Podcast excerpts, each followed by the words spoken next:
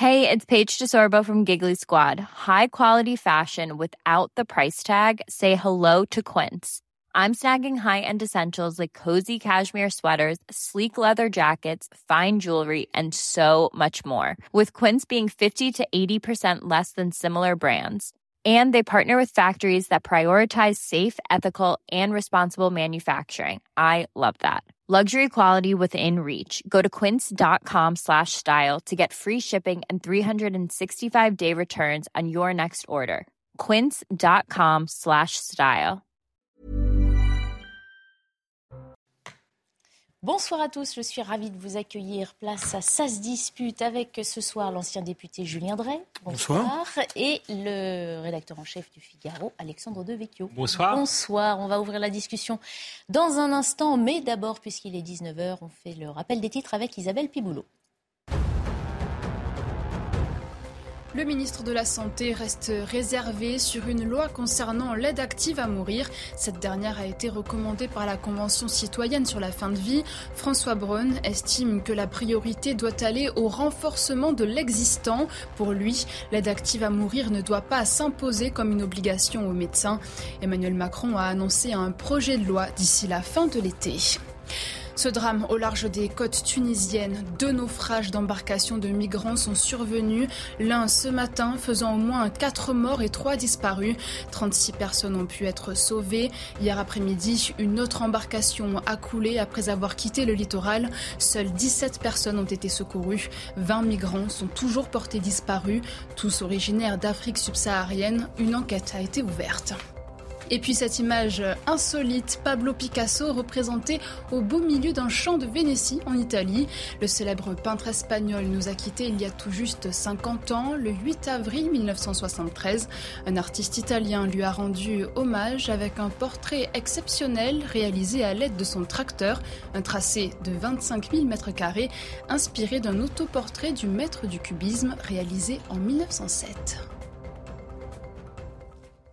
Ce soir, nous allons parler des tensions à la gauche, de la gauche, des différents rappels à l'ordre au sein de l'Assemblée nationale, de la visite d'Emmanuel Macron en Chine, mais aussi du démontage à organiser de la, statue de Saint-Michel au Sable d'Olonne. Mais d'abord, on va parler de trafic de drogue. Cela fait six mois qu'a eu lieu l'évacuation du square Forceval, point noir du trafic de crack dans le 19e arrondissement de Paris. En janvier, le préfet de police euh, Laurent Nunez se félicitait qu'à mi-parcours, il n'y ait plus de scènes de consommation et de vente à ciel ouvert, mais ce n'est pas ce que disent les riverains. Six mois après, ils dénoncent la réinstallation des toxicomanes et les parents sont particulièrement choqués d'en voir certains venir devant les écoles à l'heure de la sortie. Écoutez euh, ce témoignage d'un habitant du quartier.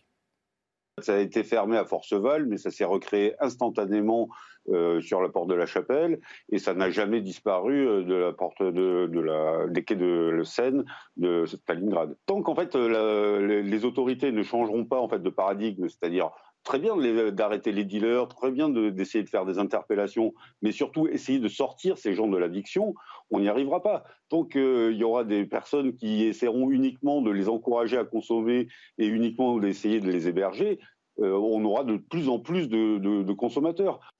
On rappelle donc que c'est à Laurent Nunez qui a pris la relève de Didier Lallemand, hein, qui est revenu à la mission de clore en un an ce dossier crack. Et malgré ce qu'il en disait donc il y a trois mois, si on écoute les habitants, Julien Drey, rien n'a changé. On a longtemps parlé d'impuissance face à des réseaux organisés. Quand parlera-t-on enfin d'un manque de courage et de volonté politique pour s'attaquer à ce problème? Je pense qu'il y a, on est dans le, dans le, scénario classique, euh, c'est-à-dire il y a un regroupement, on met un certain temps parce qu'on hésite, puis après on le démantèle et on sait que ça va se reformer euh, malheureusement parce que on n'a pas de structure qui permet d'accueillir ceux qui sont malades parce qu'il y en a une partie qui sont malades. Mhm. On n'a pas après des dispositifs juridiques qui permettent de sanctionner les dealers et les, pour un certain nombre d'entre eux les raccompagner à la frontière. Donc c'est le, comme l'expression populaire, c'est le chien qui se mord ah, queue. Voilà. Hein oui, alors en même temps, tant qu'il y a des consommateurs, il y a des dealers. Tant qu'il y a des dealers, il y a des consommateurs. On, tourne là, enfin, là, on est, on est, on est, on est. C'est un, un, secteur particulier. C'est pas simplement. Là, on est dans des addicts à une drogue terrible, qui est le crack, qui est destructif, destructif sur le plan sanitaire pour les personnes qui consomment. Euh, voilà, donc c'est c'est un public qui est très ciblé là. Hein. C'est pas c'est pas la même chose que le cannabis ou des choses comme ça. Ça veut pas dire que là, mais, mais là on est sur un public ciblé qui est en déshérence et qu'on n'arrive pas, qu'on ne sait pas traiter. Voilà, malheureusement, où, l'État est impuissant à prendre les décisions qu'il faut pour le traiter. Sur ce cas-là, donc, c'est pas de un manque de volonté politique, c'est de l'impuissance pour vous face à une drague plus la volonté dure que les autres? Je pense qu'il n'y a personne qui va venir vous dire euh, euh, j'accepte ça, euh, c'est bien. Mais on a, on a, on a d'abord, on a un dispositif juridique qui est, qui qui est mmh qui ne colle pas avec cette situation. Mais je, suis d'accord sur le, dispositif euh, juridique, mais c'est à la, volonté euh, politique de faire évoluer le dispositif euh, juridique et de taper du poing sur la table. Et je pense que là, il y a une forme de, de lâcheté, parce que c'est politiquement incorrect de dire qu'il faut enfermer les gens contre leur gré. Alors, il, faut des moyens, sans doute, parce qu'il faut le faire dans des centres fermés, je n'ai pas dit des prisons. mais dire que si on refuse l'injonction de soins, eh bien c'est une liberté individuelle et, donc euh, le droit ne permet pas d'eux, eh bien il faut y faire évoluer le droit parce que c'est de la non-assistance à personne en danger pour les gens qui habitent dans le quartier euh, et pour les craqueux eux-mêmes. Julien Drey vient de dire que c'était des malades. Si c'est des malades, il faut les soigner et étant donné qu'ils mettent en danger la société, il faut qu'il y ait une obligation de soins ou alors c'est la prison pour le coup parce que je rappelle que c'est quand même effectivement un délit de, de, de consommer. Donc on ne peut pas euh, en rester dans cette situation euh, et dans ce statu quo. Donc il faut que euh, l'État, finalement, assume euh, le monopole de la, forme, de la force légitime. Et c'est une force euh, tout à fait relative que d'obliger les gens à se, soigner. Sauf que la nécessité de soigner ces personnes, puisqu'on parle avant tout de santé publique, avant de parler de problèmes de, sécurité, personne ne semble euh, l'assumer. Fut un temps, on déplaçait ces gens de camp en camp. Si on sait les déplacer, les faire monter dans un bus, on pourrait les conduire à l'hôpital. Et pourtant, ça, personne ne le fait. Je rappelle qu'on a quand même les libertés individuelles, c'est bien gentil, mais pendant le Covid, on a enfermé 10 millions de Français chez eux. Euh, on a bousculé les règles de l'état de droit euh, pour des honnêtes gens. Donc euh, là, je pense qu'il faut, il faut faire évoluer le, dispositif. Et je ne comprends pas ce politiquement correct et cette lâcheté. Je pense qu'il serait préférable, même politiquement, termes de gains politiques, d'assumer euh, une forme de force euh, plutôt que de laisser euh, se perpétuer ces zones de non-droit, de, de, danger.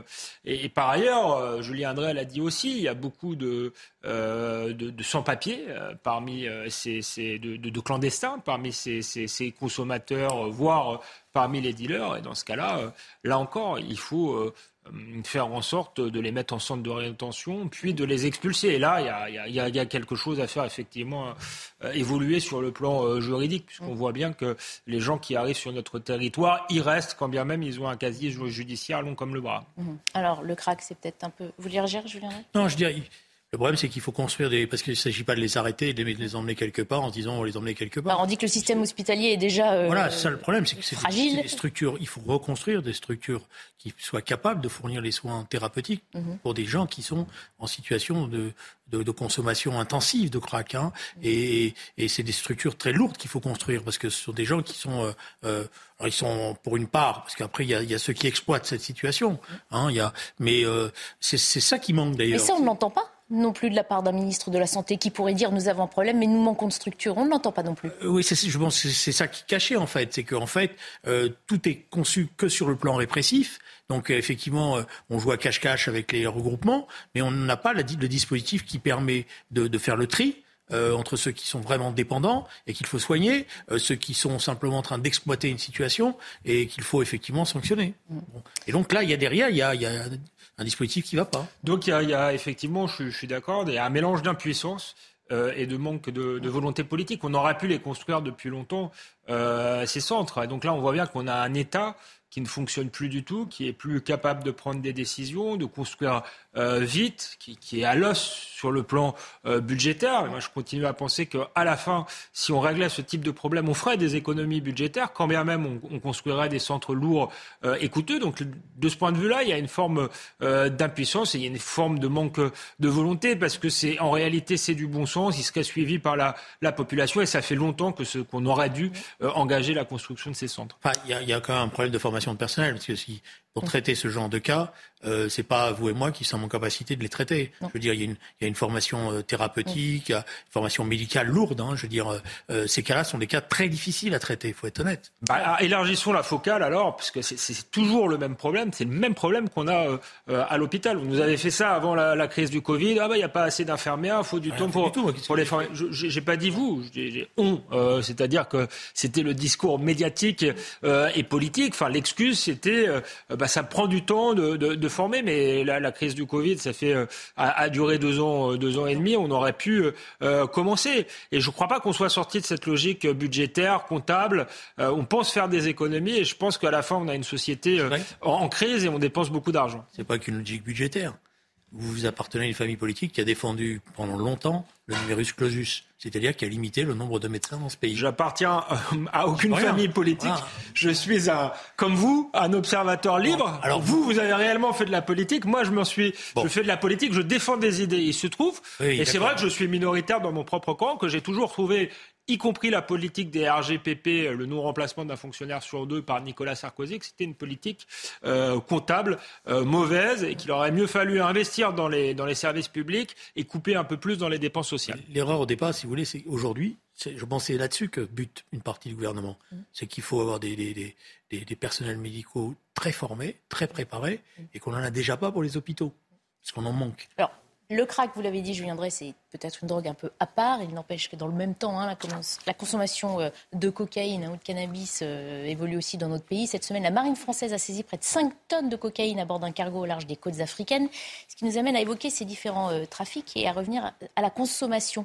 C'est Éric Dupont-Moretti hein, qui récemment faisait le lien entre un joint pris de façon légère en soirée et les fusillades qu'on rattache plus logiquement au grand banditisme, comme celle survenue encore la semaine dernière à Marseille. Écoutez, Mohamed Ben Medour, il est médiateur dans les quartiers nord de la cité phocéenne et il constate que le comportement des jeunes vis-à-vis de la drogue a totalement changé en 20 ans.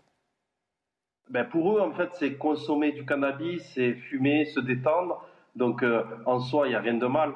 Mais euh, le problème, c'est que ces consommateurs, vous l'avez dit, ils se retrouvent en bout d'une chaîne qui, euh, qui, fait partie du trafic et qui fait partie de ces fusillades-là il y a 20 ans en arrière, c'était pas pareil. C'était plus, on va dire, entre guillemets, récréatif. C'était plus récréatif. Donc, euh, euh, les jeunes vont fumer, mais quand ils n'en avaient pas, ils ne cherchaient pas à en avoir. Maintenant, ils sont devenus plus addicts. Le problème, en soi, ce n'est même plus la consommation, c'est l'addiction. Voilà, certains jeunes, on les a entendus sur notre antenne un peu plus tôt, ne voient absolument pas le rapport entre ce qu'ils considèrent comme un loisir récréatif et le trafic de drogue, la grande criminalité. Là aussi, il y a de la prévention à faire c'est une, réalité qu'il faut leur rappeler. Oui, c'est sûr. Je pense que pendant des années, on a tout de même relativisé, euh, banalisé la consommation du cannabis en prétendant que c'était récréatif, parfois aussi dans des milieux euh, aisés, hein, où on trouvait euh, ça euh, sympathique et, et, festive. Je pense qu'il faut changer de discours parce qu'effectivement, ça a des conséquences et ça a des conséquences sur des quartiers populaires où les gens vivent et où leur vie est pourrie par les dealers qui tiennent qui tiennent le quartier. Donc il y a, un changement, je pense, de, discours politique à avoir. Je pense pas qu'il faille enfermer les, les, consommateurs parce qu'effectivement, on construit pas assez de places de prison et qu'on va pas enfermer tout le monde. Mais au même problème de moyens. Par contre, il faut peut-être on retombe sur le problème de moyens par contre, il va, et que les policiers ont autre chose à faire, mais par contre, il va peut-être falloir être euh, dissuasif et frapper au porte-monnaie. Après, c'est très compliqué. Quelqu'un qui consomme son, son joint dans son appartement, les policiers vont pas euh, venir frapper. Ils ont autre chose à faire. Donc, c'est en fait, c'est assez difficile d'interpeller les, les, les, consommateurs. Mais quand les consommateurs sont pris sur le fait, je pense qu'il faut euh, des amendes dissuasives s'ils ont une part de responsabilité aussi là-dedans. C'est très juste. Je viendrai quelle attitude face à cette consommation euh, quotidienne Ça fait maintenant 30 ans qu'on a un système basé sur la prohibition. Mm. Et la prohibition ne marche pas. Voilà. Alors c'est très difficile d'avoir ce débat-là parce que les partisans de la prohibition vous disent toujours la prochaine fois vous allez voir on va durcir les lois, on va sanctionner et ça marchera. La vérité c'est que le système ne marche pas pour une raison simple, c'est que la consommation de cannabis a explosé. Elle n'est pas simplement l'affaire de quelques jeunes euh, qui sont en, en besoin récréatif. C'est historique, hein, euh, l'année dernière, 150 euh, tonnes. Oui, mais vous avez aujourd'hui, vraisemblablement, 8 à 10 millions de consommateurs, pas quotidiens, mais réguliers de cannabis. Donc c'est énorme. Et ça touche tous les milieux sociaux maintenant. Voilà. Euh, D'ailleurs, ceux qui travaillent dans la lutte contre le trafic vous disent qu'on voit les voitures arriver euh, pour venir dans les rendez-vous chercher euh, la drogue, euh, quoi, la dose qui va servir ou les paquets qui vont servir, etc. Ça, c'est même chose. Mais la chose la plus grave, et c'est ça qu'on est en train de vivre, c'est qu'il y a une mutation dans la consommation des stupéfiants. Hmm. Et que maintenant, on est en train de basculer du cannabis à la cocaïne et que les grands réseaux sont investis aujourd'hui dans la cocaïne parce que ça rapporte plus. Et là, c'est beaucoup plus grave sur le plan y compris thérapeutique. Et là-dessus, euh, la question qui va se poser de toute manière à un moment donné ou à un autre, c'est sur quoi on se concentre et comment on casse. Parce que là, vous avez maintenant des, c'est plus simplement des gangs qu'il y a, il y a encore dix ans, on disait qu'il y avait des gangs dans les banlieues. Maintenant, c'est des mafias organisées qui ont beaucoup, beaucoup d'argent. Et qui impliquent des jeunes de plus en plus jeunes. Justement, on l'a vu encore cette semaine, hein, aussi dans les fusillades, 14, 15 et 16 ans, les victimes. Malheureusement, si vous... Il y a les consommateurs, mais il y a les trafiquants qui sont. Mais ceux-là, c'est les petits trafiquants. C'est-à-dire que les, mafias, hum. les chefs de mafia règlent leur compte sur le dos des petits trafiquants. C'est les petites mains qu'on assassine pour, comme message en disant ce territoire est à moi ou non. Mais les chefs de ces mafias-là sont aujourd'hui des gens très riches qu'on retrouve d'ailleurs pas forcément en France. On les retrouve dans quelques pays étrangers où ils s'achètent euh, villas, domaines, etc., Et là aussi, il manque de courage pour s'en prendre à ces gens. -là. là, ça veut dire une coordination internationale de, la police. Ça veut dire effectivement s'attaquer véritablement. Tant qu'on s'attaquera pas à ces têtes mafieuses, on s'en sortira. Mais la question qui est posée derrière, c'est euh, quelles sont les ramifications de tous ces réseaux-là? Parce qu'il n'y a, y a pas que simplement. Non, mais on les connaît aussi, on sait d'où viennent ces produits. Ah non, mais euh, c'est justement le problème. Hmm c'est justement on les connaît, mais on n'y va pas. Les, ramifications, elles sont liées à, la production d'État, à la manière dont un certain. Vous savez, on dit aujourd'hui, par exemple, que le port de Bruxelles, que la, Belgique, pour une part, est aujourd'hui quasiment en train de devenir un, narco-État. Tellement l'argent produit par l'entrée dans les ports euh, de, de, la cocaïne est devenu considérable. Hmm c'est intéressant que ce soit euh, la Belgique. Alors effectivement, euh, c'est un port, mais il y a d'autres pays où il y a des, ports. Euh, donc je crois que c'est aussi lié à, la légalisation. Tout à l'heure, Julien Drey parlait de prohibition. On voit que les pays qui ont euh, légalisés, comme la Pays-Bas, la Belgique, euh, sont confrontés à d'autres problèmes. Euh, Julien Drey l'a reconnu lui-même aujourd'hui, la cocaïne. Les, réseaux investissent la cocaïne, on voit les, les, dégâts que ça fait. Donc moi, je ne suis pas pour la prohibition parce que je serais puritain et que je considérais que la drogue, c'est pas bien malgré tout, effectivement, ce ne sont pas des produits anodins. La cocaïne, on a fait euh, un mois de débat quasiment sur l'affaire Palman. On voit que si on prend la voiture avec, ça peut faire quand même un certain nombre de dégâts. Et ensuite, surtout, euh, quand bien même on légaliserait, alors il ne s'agit pas de légaliser aujourd'hui la cocaïne, mais on légaliserait euh, le cannabis, euh, ils, investiraient ailleurs. Ils sont déjà en train de le, les réseaux, les criminels, sont déjà en train de le faire avec la, la, cocaïne et même avec le cannabis. Si vous voulez, il y a, du cannabis en vente libre. Euh, mais le cannabis qu'on, par trafic, on a augmenté le taux de THC mmh. et c'est une drogue finalement plus dure. l'addiction plus euh, importante dont parlait ce médiateur. qu'elle n'était. Donc on voit bien aujourd'hui que la légalisation ne, ne, ne, règle rien. Donc ma posture, elle n'est pas morale. Euh, c'est une posture euh, d'efficacité. Je crois que ces drogues-là sont, sont, sont dangereuses euh, et que la, la, la légalisation ne, enfin, ne permettra pas, si vous voulez, aux dealers de devenir des petits entrepreneurs qui déclarent leurs impôts. Je crois que c'est une vue de, de l'esprit. Je pense que le bilan est plus nuancé que ce que vient de dire Alexandre. Pourquoi? Parce que le bilan, par exemple, en Californie de la légalisation du cannabis. Thérapeutique. Enfin, voilà, avec un contrôle, etc., est plutôt aujourd'hui positif. Voilà. la Californie, c'est pas, c'est un État. Hein, je veux dire. Donc la, la, la question de la, de la légalisation de, du, du, cannabis, pour l'instant, les exemples euh, sont, sont je dirais pas totalement euh, euh conclu, conclusif, mais montre quand même qu'il y a une piste. Pourquoi je dis ça? Parce que la véritable bataille maintenant, elle va pas être sur le cannabis. La véritable bataille, elle va être sur la cocaïne, sur l'héroïne et sur les drogues, synthétiques. C'est là où il faut se. Si elle est aussi efficace que celle menée ou pas menée contre le cannabis, on s'en sort pas. C'est pour ça que je pense que c'est là où il faut se concentrer. Il faut se concentrer de deux manières. D'abord, il y a un problème d'éducation thérapeutique. Vous avez remarqué qu'on fait, des, on fait de l'éducation sur l'alcool, on fait de mm. l'éducation sur la cigarette, on lit rien sur ces drogues-là. Il n'y a pas les, les, voilà. Or, mm. par exemple, le Canada, qui, qui, qui, a légalisé, a mené une campagne terrible dans les écoles, dans les universités, etc., sur les conséquences, euh, en montrant bien, je veux dire, avec des images chocs qui montraient cela. Donc, il y a un problème d'éducation, et après, il y a un problème de concentration sur ces réseaux-là, sur les réseaux les plus dangereux, sont ces réseaux-là. Allez, on ouvre une page euh, consacrée à la politique. Mêlez-vous de vos affaires. Voilà la réponse on ne peut plus claire de Fabien Roussel à la France Insoumise. LFI avait appelé les communistes à clarifier leur position après les propos du président du Parti communiste qui jugeait la NUPES dépassée. La clarification est donc faite. Écoutez Fabien Roussel qui est intervenu aujourd'hui au congrès de son parti. Si c'était euh, une nouvelle union que nous étions en train de construire, et d'ailleurs, je pense qu'à travers la crise que nous vivons aujourd'hui, que ce soit celle des retraites ou même avec cette menace de l'extrême droite qu'il y a dans notre pays, l'inflation qui pèse euh, sur le pouvoir d'achat des Français, le prix de l'essence, de l'alimentation, de l'électricité, moi je dis que la gauche a besoin d'être rassemblée et nous appelons à construire un nouveau un nouveau front populaire, le plus large possible, le plus grand possible, en capacité de gagner. C'est le projet que nous souhaitons euh, partager avec les Français et construire avec toutes les forces de gauche sans que personne ne vienne nous dire avec qui on parle, avec qui on discute. Nous sommes un parti communiste libre, autonome. Voilà, les mots sont lâchés. Le moins que l'on puisse dire, Julien Drey, c'est que rien ne va plus à la gauche de la gauche.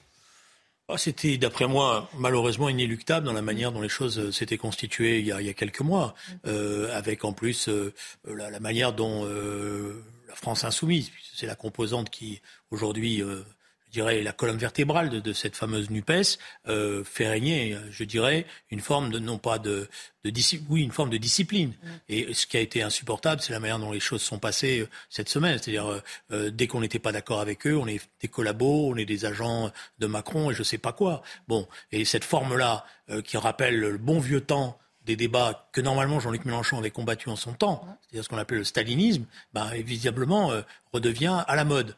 Moi, je pense que c'est insupportable que ces, comportements-là ont toujours emmené la gauche dans, droit dans le mur et que la gauche, quand elle se dispute de cette nature-là, pendant ce temps-là, elle ne s'occupe pas du reste. Mhm. Voilà. Euh, donc, ce que dit euh, le, patron du Parti communiste, euh, le, voilà, il a raison. Il faut La question, c'est pas l'unité. La question, c'est pas personne ne peut être contre pour la division. La question, c'est sur quelle base et comment ça fonctionne et comment ça vit démocratiquement. Parce que la question de la démocratie aussi est importante. Vous avez des formations qui élisent, euh, je dirais, leurs représentants après les débats, et puis vous en avez d'autres où il n'y a pas d'élection du tout. Ça pose un problème. Mmh. Alors euh, Fabien Roussel prend une alliance de gauche élargie. Il a fait un appel du pied hein, à Bernard Cazeneuve, qui lui a d'ailleurs répondu via Twitter. Regardez, euh, Bernard Cazeneuve dit Fabien Roussel a raison. Rencontrons-nous, reconstruisons une gauche de responsabilité et de crédibilité qui redonne l'espérance aux Français. Un joli coup de Fabien Roussel. Là, c'est peut-être le nouvel homme fort de la gauche. Est-ce qu'il va réussir là où finalement Olivier Faure a peut-être échoué? Je pose la question à Alexandre Vico, mais je la euh, reposerai je viendrai après. Effectivement, Julien Drey a bien rappelé, euh, cette situation, elle est due au fait que, en réalité, le Parti socialiste euh, avait totalement quasiment totalement disparu. Idem pour le Parti communiste. C'était un syndicat d'élus et il a fallu euh, sauver quelques sièges euh, pour ces, élus-là. Cette disparition, elle vient pas de rien. Il y a sans doute des problèmes idéologiques que la gauche n'a pas réglés. Elle ne s'est pas suffisamment adressée notamment euh, aux classes populaires. Et c'est vrai qu'on voit chez Fabien Roussel une volonté de reconquérir cet électorat-là. C'est la moindre des choses pour un communiste. Mais si vous voulez, je, trouve que la gauche se concentre beaucoup sur des questions de méthode, est-ce qu'il faut se rassembler, pas se rassembler, s'allier, euh, mais qu'en réalité, pour pour exister, il faut d'abord partir euh, des idées. Et je crois que c'est le problème, c'est qu'on voit plus très bien euh, quelle est leur boussole, y compris des gens que je respecte plutôt, comme Bernard Cazeneuve. Qu'est-ce qu'il a comme alternative aujourd'hui à, hein, proposer quand il était surtout Premier ministre on l'a un peu oublié. Euh, certes, il a incarné la fonction avec une certaine dignité, euh, euh, mais est-ce que sa politique se différenciait vraiment de celle d'Emmanuel Macron? J'en suis pas certain. C'est ça qu'a payé le, Parti socialiste en réalité, d'être devenu un parti libéral et, et, il n'est plus resté du coup que l'aile la plus radicale, la plus bruyante, incarnée par par Jean-Luc Mélenchon, qui reste, à mon avis, malgré tout, euh, même si ce ne sont pas du tout mes idées, en tant que leader charismatique, euh, le, seul à pouvoir rassembler euh, une partie de sa gauche, même si ce sont sur des idées qui sont dangereuses et avec une méthode, effectivement, que je n'approuve pas. Alors, on continuera d'en parler juste après la publicité. Je viendrai, je vous redonne la parole juste après, parce que... Alors, quelques instants, mais vous restez avec nous, évidemment. Dans un instant, je redonne la parole à Julien Drey qui voulait réagir, évidemment, puisque nous parlons de l'avenir de la gauche, de la gauche centre, de la gauche extrême gauche. Il y a du rififi à gauche, c'est ce qu'on se disait. Donc la réponse de Julien Drey dans un instant, mais d'abord, puisqu'il est bientôt 19h30, le rappel de l'essentiel de l'actualité avec Isabelle Piboulot.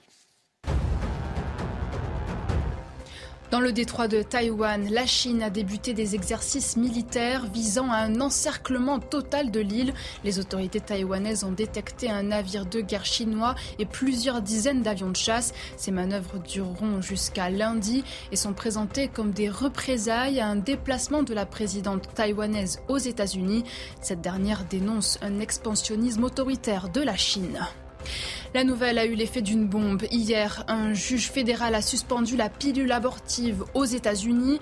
Joe Biden s'est dit déterminé à combattre cette décision, la qualifiant de tentative sans précédent de priver les femmes de liberté fondamentale. Le ministère de la Justice a déjà annoncé faire appel de cette suspension, tout comme la FDA, l'agence américaine des médicaments. Et puis un mot de cyclisme, consécration pour Alison Jackson qui remporte la troisième édition de Paris-Roubaix Femmes. La Canadienne de 34 ans a créé la surprise en réglant au sprint un groupe de six coureuses sur le vélodrome de Roubaix. Les deux Françaises, Eugénie Duval et Marion Bourras, sont-elles terminées quatrième et cinquième? Demain, place aux hommes pour la 120e édition du Paris-Roubaix masculin.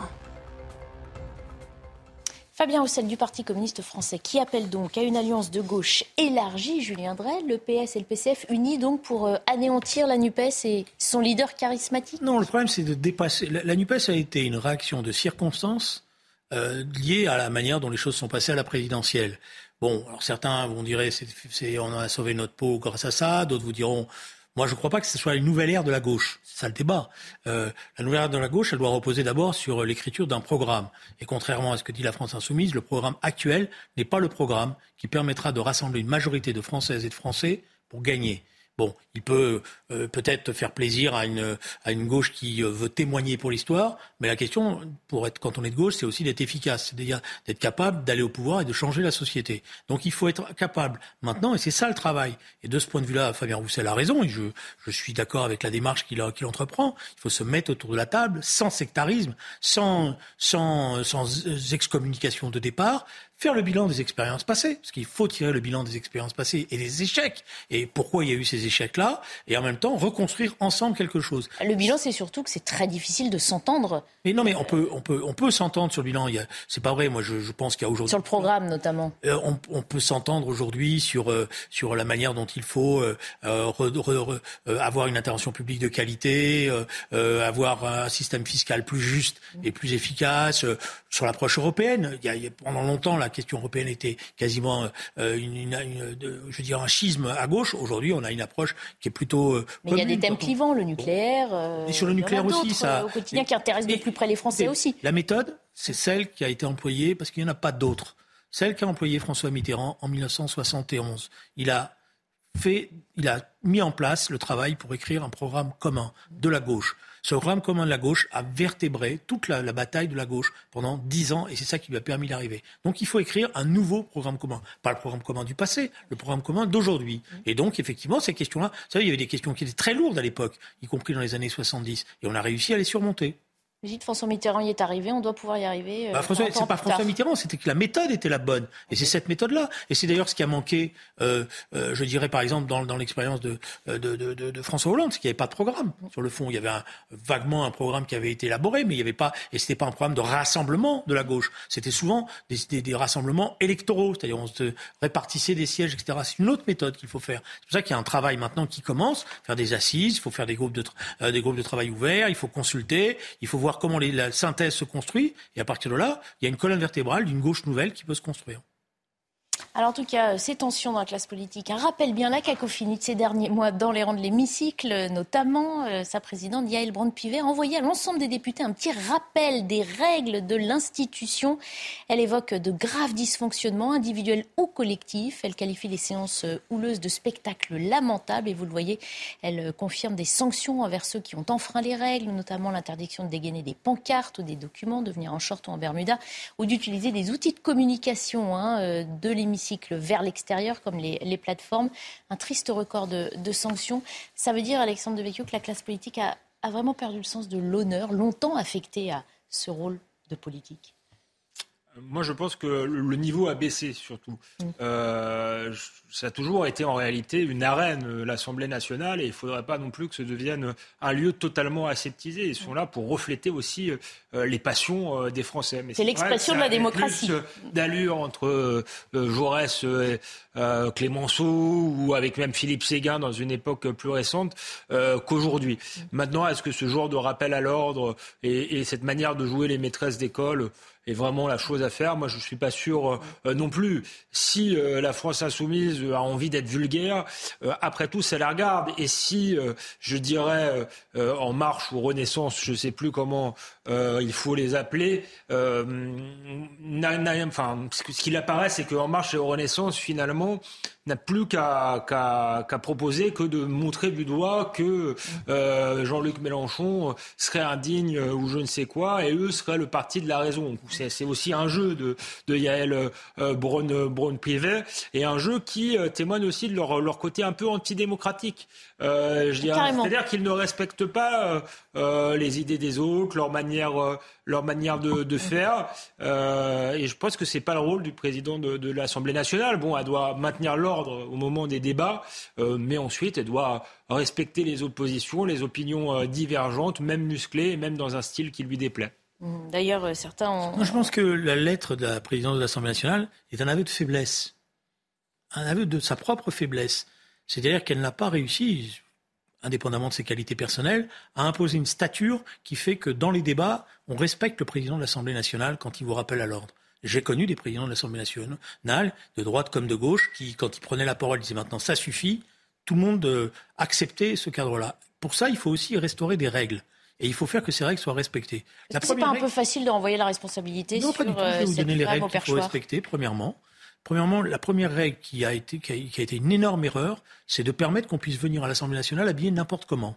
C'est pas, c'est pas cette présidente-là qui a la responsabilité, c'est M. De Rugy je pense qu'il faut revenir à ce qui était le, les, les, les, les, fondamentaux de l'époque. C'est-à-dire qu'il y avait une tenue décente, c'est-à-dire qu'il fallait venir pour les hommes avec la cravate, pour les femmes avec une, certaine retenue. Ça, c'est une première chose. Deuxièmement, il faut interdire C'est normalement, on doit le faire, les huissiers doivent le faire. On ne peut pas venir avec des panneaux à l'Assemblée nationale qu'on brandit. Mhm. Voilà. C'est pas ça, l'Assemblée nationale. doivent être confisqués à l'entrée, comme euh, Voilà, et, les, vous avez les huissiers, si on leur dit de le faire, ils sont capables de le faire. Et si c'est pas fait, là oui, vous pouvez avoir une sanction financière lourde. Parce que ces règles-là, quand elles sont plus respectées, ça devient évidemment un chahut permanent. Alors le chahut, moi j'en ai, vécu des chahuts quand ils sont issus du débat politique. Mais quand, en fait, ce pour, ceux qui sont là, ce qui, ce est important, c'est pas le débat à l'intérieur de l'Assemblée nationale, c'est simplement d'avoir des images pour pouvoir après euh, dire et, faire la, la, la, la bande son euh, qu'on va faire. Ben là, il faut remettre des règles. Il faut être très ferme sur le respect de ces règles. Et à partir de là, oui, il faut que l'autorité de la présidence de l'Assemblée nationale reste une autorité incontestée. Sur, les règles, et, notamment vestimentaires, je suis d'accord. Je pense qu'il y, y, a des conventions, mais, mais euh, finalement, le débat est plus riche et plus fécond quand on respecte euh, les formes. Donc, effectivement, il faut, il faut respecter les formes. Euh, mais moi, je crois que la présidente de l'Assemblée nationale est aussi un petit peu dans un jeu politique. Quand je disais que le niveau baissait, c'est vrai, on l'a beaucoup vu et beaucoup dit pour les insoumis, mais c'est vrai aussi euh, je suis désolé, euh, dans la majorité, quand euh, Éric Dupont-Moretti fait pas un, mais trois bras d'honneur, c'est pas un sommet d'élégance non plus. Alors il n'y a pas de règle qui interdit euh, cela. Et je suis pas sûr qu'il faut lui mettre un coup de règle sur, sur, sur les doigts, mais, euh, mais ça interroge, oui, quant au, niveau euh, aujourd'hui des, des, des, hommes, des hommes politiques. On parle beaucoup des élites et de la fracture entre le peuple et les élites, et je crois que c'est justement parce que les élites ne sont plus des élites. C'est qu'elles elles, ne tirent plus tout le monde vers le haut, et ça, c'est bien dommage, mais ça se réglera pas avec des petites lettres et puis des, des, des aveux de l'autoritarisme qui, effectivement, un aveu de manque d'autorité, comme l'a dit Julien Drey. Les élites se délitent. Je pense que les règles sont importantes. Mmh. Il fut un temps où vous ne pouviez pas rentrer dans l'Assemblée dans l'hémicycle avec votre téléphone portable. Et si le président vous repérait, ou si les huissiers vous voyez en train d'utiliser, il venait vous dire sortez ou vous arrêtez. Comme au lycée. Euh, là maintenant, le, portable est devenu quasiment l'instrument le plus important pour les députés, puisqu'ils sont en communication permanente. on nous dit, on nous répond, oui, mais ça c'est comme ça, on est, en, relation avec le peuple et on est en, démocratie. Non, c'est pas ça la démocratie. Je m'excuse. On revient à présent sur la visite d'Emmanuel Macron en Chine, hein, très critiqué, fiasco diplomatique pour certains, soumission ridicule pour d'autres. On le rappelle, ce déplacement entendait renouer le lien entre la France et la Chine après trois années de crise sanitaire. Emmanuel Macron a rencontré à plusieurs reprises Xi Jinping. Il a fait le déplacement avec une importante délégation et accompagné, était accompagné notamment de la chef de la diplomatie européenne, Ursula von, der Leyen. Une image a beaucoup fait parler d'elle. Euh, regardez celle où l'on voit Emmanuel Macron et Ursula von der Leyen assis de part et d'autre d'une immense table ronde. Une image qu'on peut trouver terrible, hein, euh, qui, rappelle un petit peu une classe de maternelle où deux enfants semblent soumis à l'autorité d'un maître, en l'occurrence le président euh, chinois. Alors l'idée c'était de réaffirmer la puissance de la France auprès de, Pékin. Euh, Julien Drey, est-ce que c'était seulement possible? La Chine, c'est quand même euh, quelque chose euh, qui, pèse et la France, c'est que 68 millions d'habitants. Euh, donc c'est une puissance, mais c'est une petite puissance par rapport à ce que représente désormais la Chine. Moi, je pense que les visites, je condamne pas les visites du président de la République. Je pense qu'il a raison d'essayer de d'abord de peser sur la situation internationale, de trouver des chemins par rapport à quelque chose qui devient dramatique, parce que bon, on peut polémiquer sur la forme en disant vous avez vu la table, machin, etc. Mais le monde, est, on, a, on est en, plein bouleversement. Est-ce qu'elle symbolise pas quelque chose, effectivement, d'un petit pousset Vous pouvez trouver des tas d'images qui symbolisent des choses. Les Chinois sont les rois de ça. C'est pas le plus important. Mm. Le plus important, c'est d'essayer de peser aujourd'hui sur euh, ce qui est en train de se passer. C'est-à-dire euh, euh, une puissance américaine qui mène la danse sur le plan d'un conflit militaire terrible, avec la volonté, on ne le sait pas, mais on commence à le deviner, de casser les reins à la Russie. Bon, euh, sans savoir bien comment on va y arriver, euh, parce qu'il y a un moment donné où, d'ailleurs, vous avez vu dans les débats, commence à se poser la question, mais est-ce que on va traverser le fleuve, est-ce qu'on va aller libérer la Crimée ou pas, etc. Euh, des, des, rapprochements qui sont en train de s'opérer. Il faut, alors il y a deux choses qui sont très importantes. Il y a la manière dont l'Europe est capable de prendre en considération cette situation-là et de mieux s'unir et d'avoir une politique commune. C'est un des problèmes qui est posé. Et deuxièmement, de définir aussi des points de repère, parce que pour l'instant, on ne sait plus bien où tout ça va. Mmh. Justement, quelle est la place aussi que peut jouer, avoir la France dans ce, nouvel échiquier mondial, hein, dont le centre s'est déplacé vers l'Indo-Pacifique. Il faut trouver une troisième voie entre les États-Unis et la Chine. Sans vouloir être superficiel, je pense que la forme dit aussi des choses. Effectivement, elle dit euh, euh, la puissance euh, de la Chine par rapport à la France et même à l'Europe, de la même manière que la table de, Vladimir Poutine, ça rappelle l'image d'Emmanuel Macron avec la grande table d'Emmanuel euh, de, Vladimir Poutine, c'était aussi une manière pour Vladimir Poutine de dire à Emmanuel Macron, bon, euh, tu viens, mais en, réalité, je ferai euh, ce, que, ce que je voudrais, et c'est ce qu'il a fait en réalité. Donc moi, je suis aussi pour la diplomatie, enfin, il est dans son rôle d'aller en Chine, mais je, je me demande s'il ne faut pas le faire quand on est en capacité d'installer du rapport de force.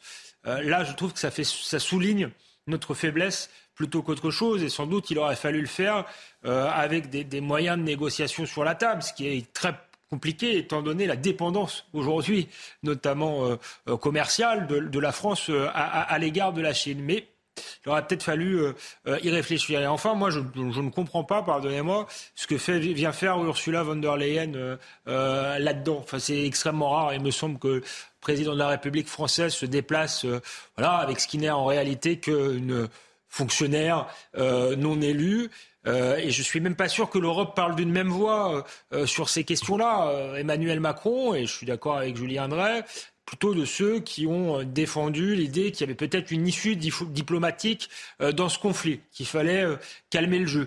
J'ai pas entendu ça de la part d'Ursula von der Leyen, donc je, je ne comprends pas bien ce qu'elle vient faire là. Je pense que le président de la République veut être plus européen qu'européen, montrer qu'il est le, le, meilleur élève de la classe. Mais politiquement, je pense que Xi Jinping a dû se même en rire, parce que je pense qu'en Chine, il n'y a qu'un seul chef, c'est lui. Ah bah, oui, mais il faut, faut d'après moi, relativiser les choses. Parce qu'on voit la Chine comme une grande puissance.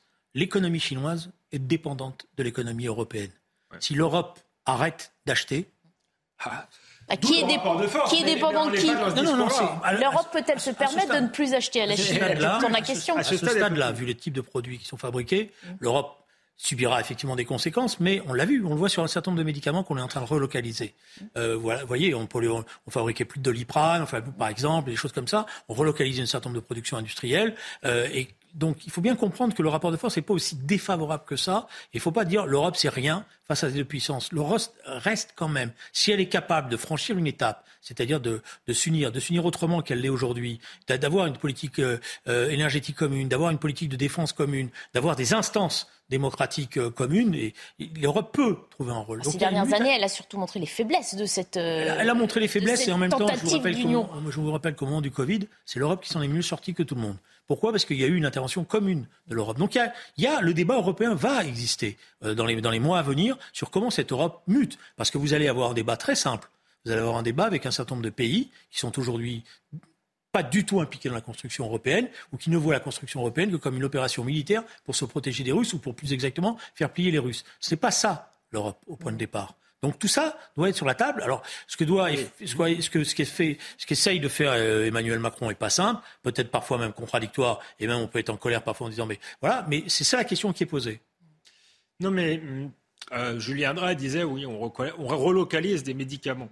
Euh, on ne relocalise pas assez. Je ne sais pas si vous avez été chercher certains antibiotiques dans les pharmacies mmh. aujourd'hui. c'est extrêmement compliqué. Euh, d'où euh, l'idée de, recréer un rapport de force. Moi, je suis tout à fait d'accord avec vous. Il faut réindustrialiser, mais pour l'instant, personne ne semble s'en donner les moyens, y compris en Europe. Et, vous l'avez dit vous-même, l'Europe, euh, entre l'Europe de l'Est, la France, l'Allemagne, les points de vue sont divergents sur les politiques à mener. Donc il faudrait peut-être régler nos propres problèmes euh, retrouver nos propres forces avant de vouloir euh, jouer euh, les grands et d'aller impressionner Xi Jinping. Alors sur les médicaments, c'est un peu plus compliqué, si vous permettez. Parce que justement, vous n'avez pas d'antibiotiques, mais vous n'avez pas d'antibiotiques parce qu'ils sont pas, ils sont fabriqués en Chine. Vous n'en avez pas parce que une partie des laboratoires aujourd'hui préfèrent les vendre dans d'autres pays qu'en France parce que les marges bénéficiaires sont plus importantes. Et là, justement, il y a un problème avec le ministère de la Santé qui aurait dû, par rapport aux laboratoires, exiger que d'abord le territoire national soit totalement couvert avant, euh, bon, et, pénalise les choses. Donc, mais on, est, on peut relocaliser beaucoup de production aujourd'hui. Euh, euh même dans, dans, dans, ce qui était pourtant, on a pendant longtemps, on a pensé que tout, on, était, on était battu sur le textile, etc. On est en train, d'abord, on a des technologies maintenant qui sont très fortes, et on est en train de, par exemple, sur ce qu'on appelle les laines froides, d'être en capacité de, de relocaliser les choses. Donc, c'est une bataille politique, et dans cette bataille politique, c'est vrai qu'il va falloir une volonté nouvelle, et que la construction européenne va passer par des clarifications. Donc, il y a de la vie, il y a de l'espoir, ce que vous dites. Il nous reste quelques minutes pour vous évoquer. Vous pensez que ce que je dis n'a pas de sens? Non, non, non j'y crois, je suis très optimiste. Non, on peut toujours y croire. Euh, la preuve, dans certains secteurs, on a su euh, reprendre euh, le dessus. Donc ça veut dire que c'est une bataille qui commence. Non, non, je n'étais pas du tout ironique. Sur le fait que c'est une nécessité. Mais encore une fois, il faut avoir une position politique claire, je suis même pas sûr de connaître celle du, président de la République française. Ça, c'est un autre débat, c'est vrai. Allez, il nous reste trois minutes. Je voulais vous entendre sur un dernier débat, justement, sur cette affaire euh, de la statue de l'Archange Saint-Michel au Sable d'Olonne. Le Conseil d'État a tranché. Elle va devoir être démontée. Euh, le pourvoi de la ville a été euh, rejeté au nom eh bien, de la séparation de l'Église et de l'État. Regardez la réaction de Philippe de Villiers. Au nom de l'État de droit, les juges ont pris le pouvoir, dit-il, au nom du wokisme. Ils défont maille après maille notre civilisation. Euh, on ne va pas s'étonner que le Conseil d'État applique euh, la loi mot pour mot.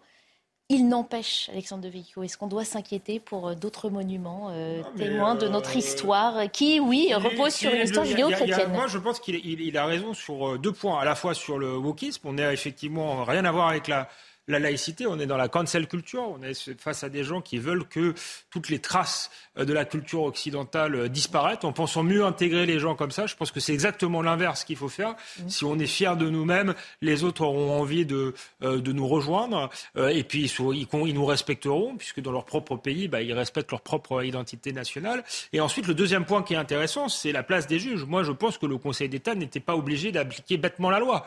Les juges n'appliquent pas toujours strictement la loi. On le voit dans d'autres domaines. Ils ont leur idéologie, ils tiennent compte des circonstances. Euh, et là, il y avait moyen, sans doute, dans la loi, on a, de, de considérer que c'était une statue qui avait une dimension culturelle euh, et pas culturelle. Donc, ça montre, je crois, euh, l'idéologie euh, des juges et le pouvoir démesuré qu'ils ont, parce que moi, encore une fois, je crois que c'est une, une question politique et qu'on ne devrait pas remettre ce, ce, type de questions dans la main des juges. Je viendrai la question, c'est la laïcité et cette idée de réécrire l'histoire. La, bataille sur cette statue, elle me fait penser à un film dans le temps qui s'appelait Don Camillo et Pépone. voilà, parce que c'est une bataille qui dure depuis dix ans, mm. voilà, avec visiblement trois ou quatre personnalités locales mm. qui mènent ça. Bah, on est en Vendée aussi, hein, mais pas, un hasard. Évidemment. Vous m'avez devancé. Donc on est effectivement dans un, dans un territoire où euh, il y a une tradition de combat entre mm. laïcs, anti-laïcs, etc. Bon, ce qui est gênant, c'est que le Conseil d'État s'en soit mêlé. Mm. Voilà, le Conseil d'État, il aurait pu dire, bon, euh, voilà, j'ai autre chose à faire quelque part. Euh, il y a eu un référendum local. franchement, cette statue, elle pose pas des problèmes énormes. Mm. je veux dire, elle est là depuis très longtemps, etc. On m'aurait dit, voilà, donc c'est une bataille d'après moi. Elle est devant une église, sur une place publique, certes, devant une église. Franchement, la France a d'autres préoccupations, y compris sur le plan de la laïcité, si le Conseil d'État veut s'en occuper je peux lui donner un certain nombre de dossiers où, euh, d'après moi, il aura du travail. On n'entend pas le Conseil. S'il l'a fait un peu sur Grenoble, j'allais dire, mais il y a, y a, y a de, de, de, manière moins, moins, moins stricte. Donc, euh, je pense qu'il y a certaines villes, et puis il y a certains dangers aujourd'hui. Euh, euh, c'est donc Camillo et Pépone, mais on n'est plus à l'époque où ah euh, l'Église, l'Église voulait euh, régenter ce qui se passe dans l'État. Aujourd'hui, il n'y a pas de menace religieuse catholique ou, ou, chrétienne. Il y en a une, par contre, islamiste. Je suis pas sûr que le Conseil d'État aurait réagi de la même manière avec un autre type de, de, statut. Et je suis pas sûr que cette association aurait réagi de, de, de la même manière. Donc c'est un peu curieux de s'en prendre à des symboles inoffensifs et de pas s'en prendre à ce qui constitue une réelle menace pour la France. Merci, messieurs, d'avoir euh, participé à nos euh, débats. À suivre face à Boc Côté. Et puis, autre rendez-vous spécial, évidemment, ce week-end de Pâques. La messe sera diffusée à partir de 21h sur notre antenne. Je ne pas rater. Une très bonne... Julien Drey sera, sera devant. Je vous souhaite une très bonne soirée, un très beau week-end de Pâques et des bonnes vacances, ceux de la zone A qui profitent des vacances de printemps. Bonne soirée à tous.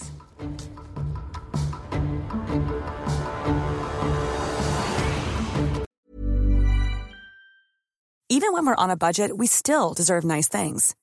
Quince is a place to scoop up stunning high-end goods for 50 to 80% less than similar brands.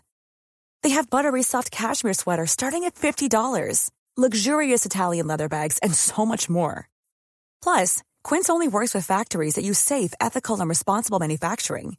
Get the high-end goods you'll love without the high price tag with Quince. Go to quince.com/style for free shipping and 365-day returns.